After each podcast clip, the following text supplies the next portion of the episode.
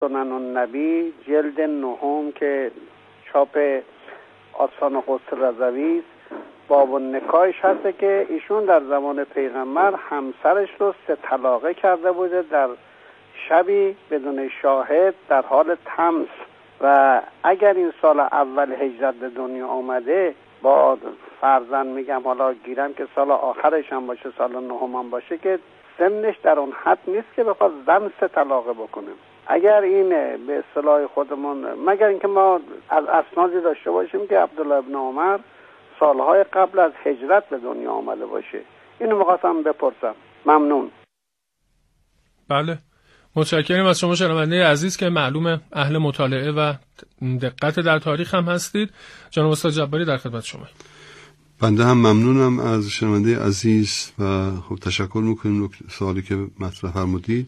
عرض میکنم که تولد عبدالله بن عمر اونچه که در متون تاریخی و تراجم اینها هست سال 3 بعثت هست، درست، و بنابراین در هنگام هجرت 10 ساله میشه و حتی گفتن هنگام جنگ خندق 15 ساله بود و امکان حضور در این جنگ رو پیدا کرد به خاطر اینکه به سن بلوغ رسیده بود. و خب با این وجود طبیعتا هنگام عرض میکنم که رحلت رسول خدا صلی الله علیه و آله حدوداً 20 سال سن داشت و طبیعتاً قابل تصور هست اینکه ازدواج کرده باشد و اون نقلی هم که فرمودن درسته و همسرش رو در اون حالتی که طبیعتاً ممنوع هست در اون حالت طلاق دادن همسر طلاق داده بود و پدرش عمر به پیامبر اکرم صلی الله علیه و آله گزارش کرد. این رو پیامبر هم ناراحت شد و عرض میکنم که گفت همسر باید به او برگرده و بعد از اینکه شرایط جسمانی اون همسر مساعد شد این اقدام به طلاق در حالت طهر در واقع اقدام به طلاق بکند و لذا مورد مذمت بود به خاطر عدم آشناییش به فقه و احکام و اینها. و جالبه که خود عمر وقتی که به وقتی ضربه رو توسط ابو لؤلؤ خورد بهش پیشنهاد شد که چرا فرزندت و جانشین خودت نمی‌کنی. با این تعبیر ما که اینقدر بی‌عرضه‌تر از اینه که عهده‌دار این مقام بشه، کسی که نمیتونه همسرش رو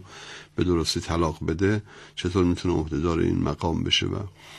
عرض می‌کنم که یک چنین شخصیتی، شخصیت ضعیف و زبون و ذلیلی متاسفانه از او داشته و چنین تصویری هم در تاریخ از او هست، کسی که اینقدر ذلیل و ضعیف بود که بیعت با مثل امیر المؤمن سلام الله علیه رو قدر ندانست و بیعت نکرد با حضرت و به لوازمش پایبند نشد، اما متاسفانه مان تا زمان حجاج ابن یوسف ثقفی و ذلیلانه رفت با حجاج به عنوان نماینده عبدالملک، حتی طبق برخی از نقل‌ها با پای حجاج به جای دستشون، دستش مشغول خوردن و اینها بود، با پای حجاج ذلیلانه بیعت کرد با عبدالملک مروان. این عقوبت روزگار بود و تاریخ بود که نصیب این شد کسی که با دست مثل امیرالمؤمنین سلام الله علیه بیعت نمی کند و روزگار او رو میکشانه به جایی که با پای مثل حجاجی بیعت میکنه